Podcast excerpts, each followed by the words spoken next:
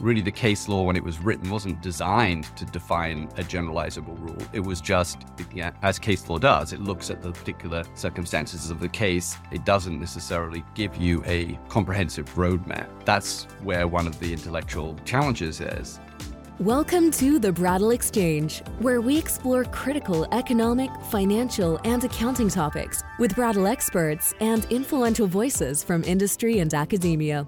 It's hosted by the Brattle Group, a global consulting firm that tackles complex economic, financial, and regulatory questions for corporations, law firms, and governments around the world. Hi, I'm Alberto Vargas. Uh, I'm Paul Hinton. And today we'll be talking about funds tracing. It's an area of forensic analysis and expert testimony with many open questions, even though it's been around for a very, very long time. At a very high level, funds tracing is simply following the money. It is following a trail of payments and transfers through records, through accounts. But really, what we want to talk about is a particular kind of funds tracing. We want to think of, of it from the perspective of expert work and forensic analysis. And from that perspective, we see it as a set of tools used to identify how specific funds transferred most commonly into a commingled account, were later used. One of the most common examples of this happens when an employee misappropriates funds from its firm and deposits them into a personal account. So, this is the same account where his payroll is being deposited, but at the same time, he or she deposits the misappropriated funds. So, this account consistently gets payments that are both tainted and non tainted deposits.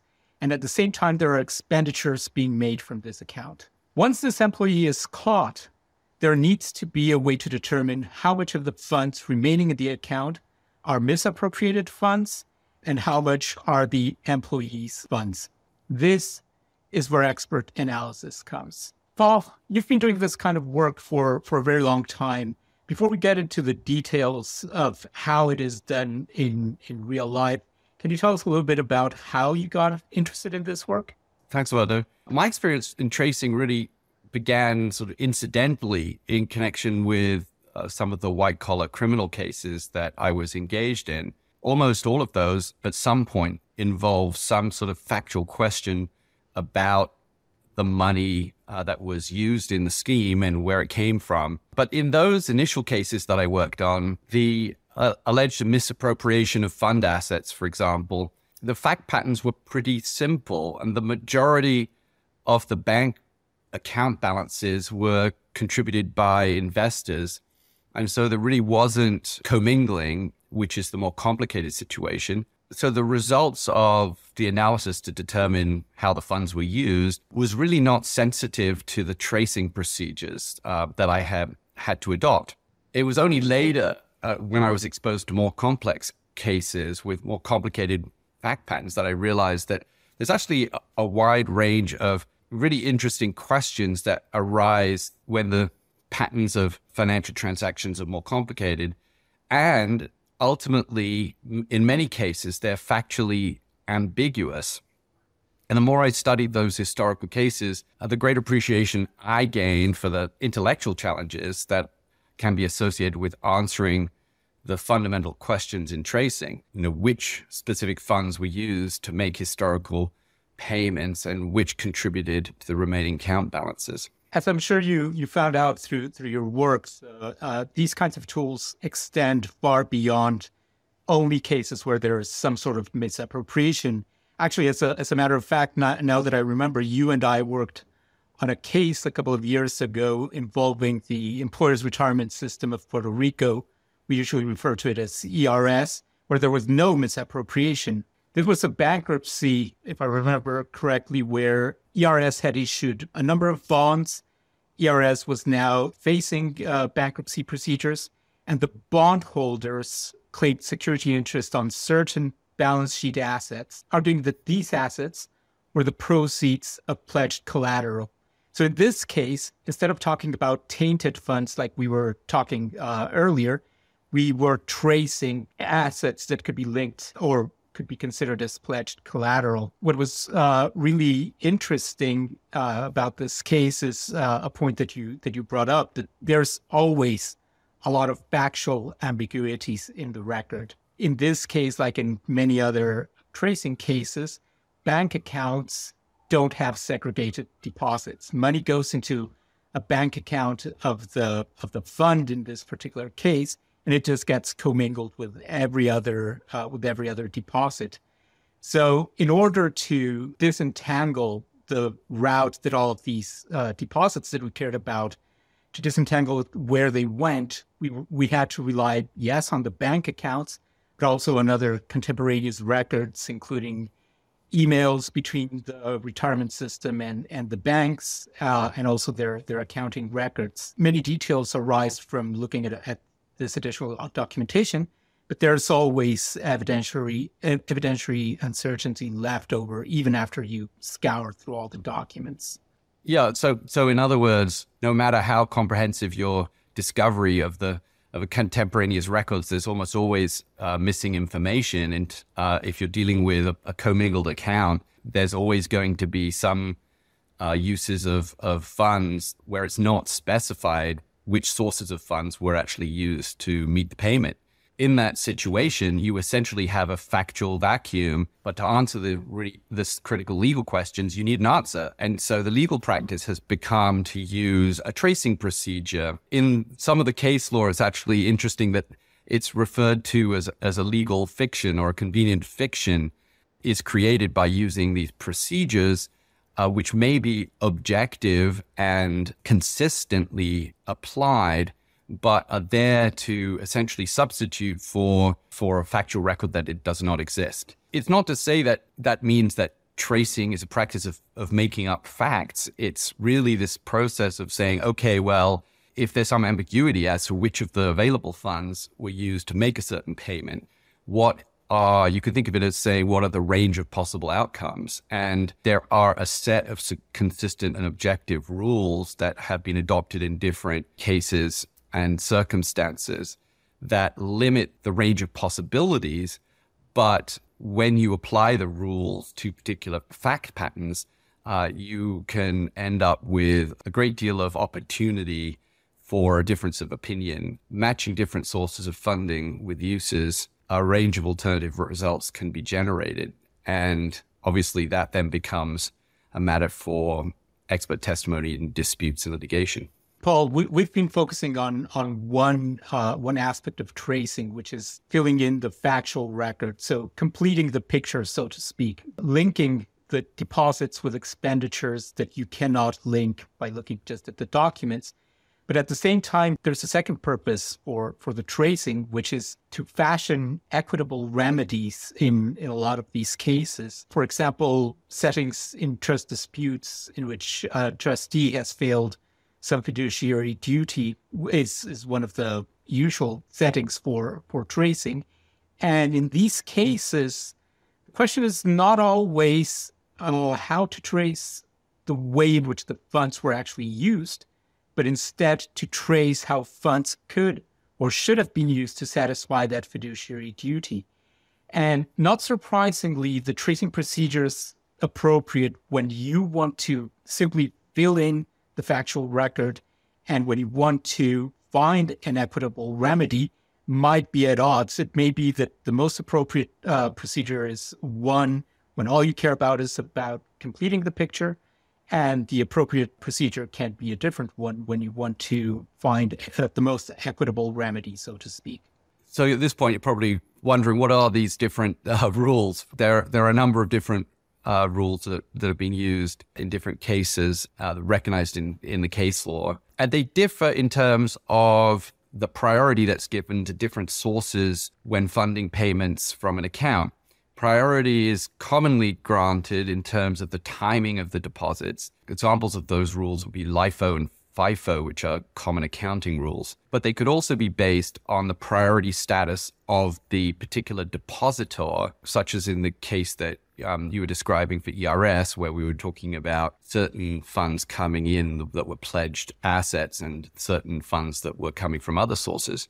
there's a rule that's referred to as the lowest intermediate balance rule that is often used in that circumstance. And we'll talk more about that in a minute. There's also a fourth commonly used rule, which is sort of pro rata um, or pari passu approach, uh, which uh, has a pretty clear intuitive interpretation. Now, of course, the circumstances under which different rules are deemed appropriate is a matter of judgment. In the case of the lowest intermediate balance rule, the rule itself actually establishes certain sort of principles, but it isn't actually fully defined in a way that's generalizable to all fact patterns. And so it actually requires uh, some judgment in um, implementation. In your experience, have you found that even though there are all of these different rules, each specific case has a very clear set of instructions within the legal guidance as to which is the appropriate one in, in, in each case? Yeah, just the, the process of choosing the right or most appropriate rule in a particular circumstance is the subject of case law in a number of different areas.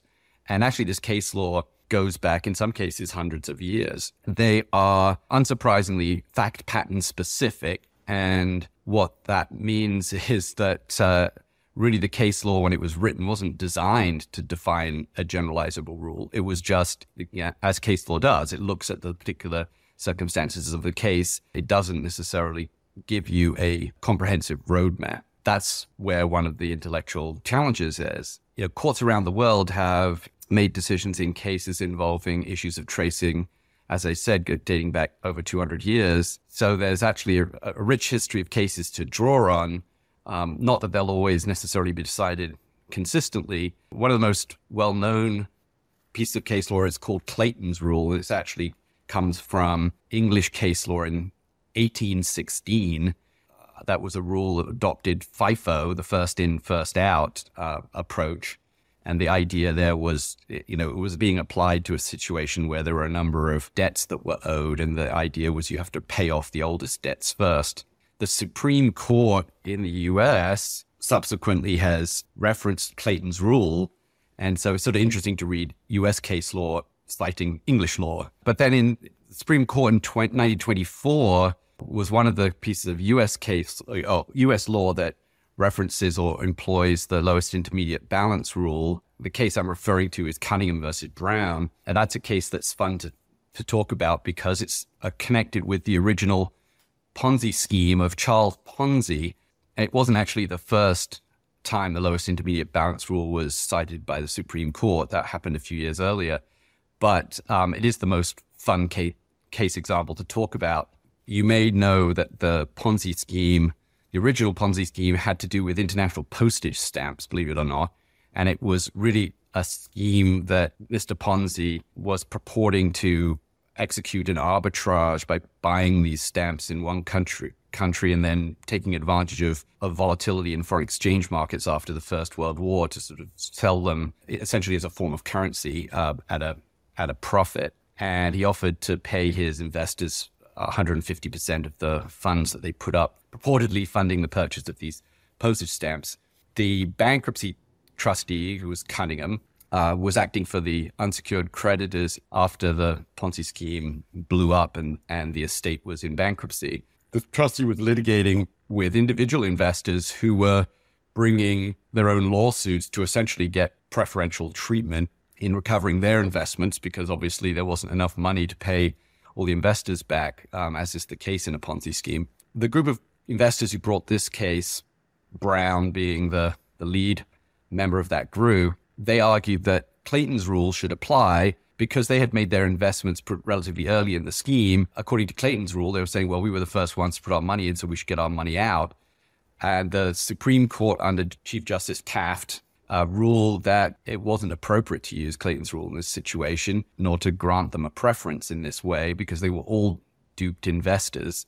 And so they should all be treated equally. But he went on to ar- argue that in this particular case, the investors' claim for rescission, damages for fraud, which was the basis for their lawsuit, um, ignored the fact that between the date when they put their money into the account and the bankruptcy, the account had actually almost been drained before it was topped up by transfers made by Ponzi from another account. You know, in other words, between the date they deposited and the bankruptcy date, the amount that they had put in had been drained. This lowest intermediate balance, as they called it, that they could have drawn from, and not the higher level that the account subsequently reached and existed at the time of the, the bankruptcy. That's how the intermediate lowest intermediate balance rule was invoked, even though it wasn't the basis for only basis for denying their claim, which was really denied on the basis that they uh,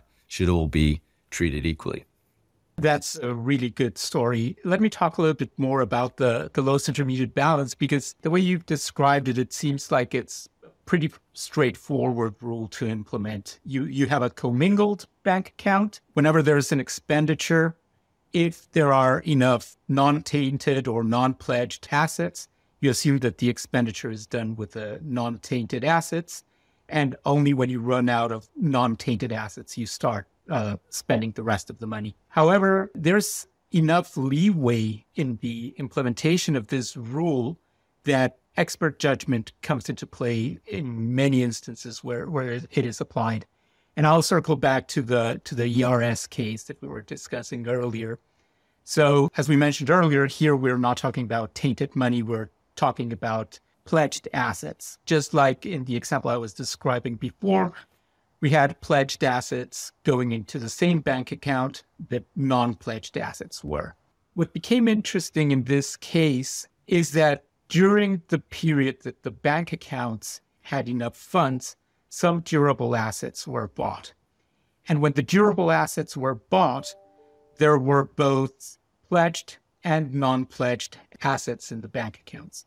So, following the description that we've just presented about the lowest intermediate balance, those durable assets should have been paid by with non pledged assets. So, the money that you're not that interested in, in tracing is the one that should have been used. But what ended up happening is that by the end of the period that we were looking at these accounts, the accounts were uh, completely depleted. What was the original intent of using the lowest intermediate balance which is to preserve as much of the pledged property in the bank account, becomes irrelevant because there is there are no funds left to preserve at the end of, of the period.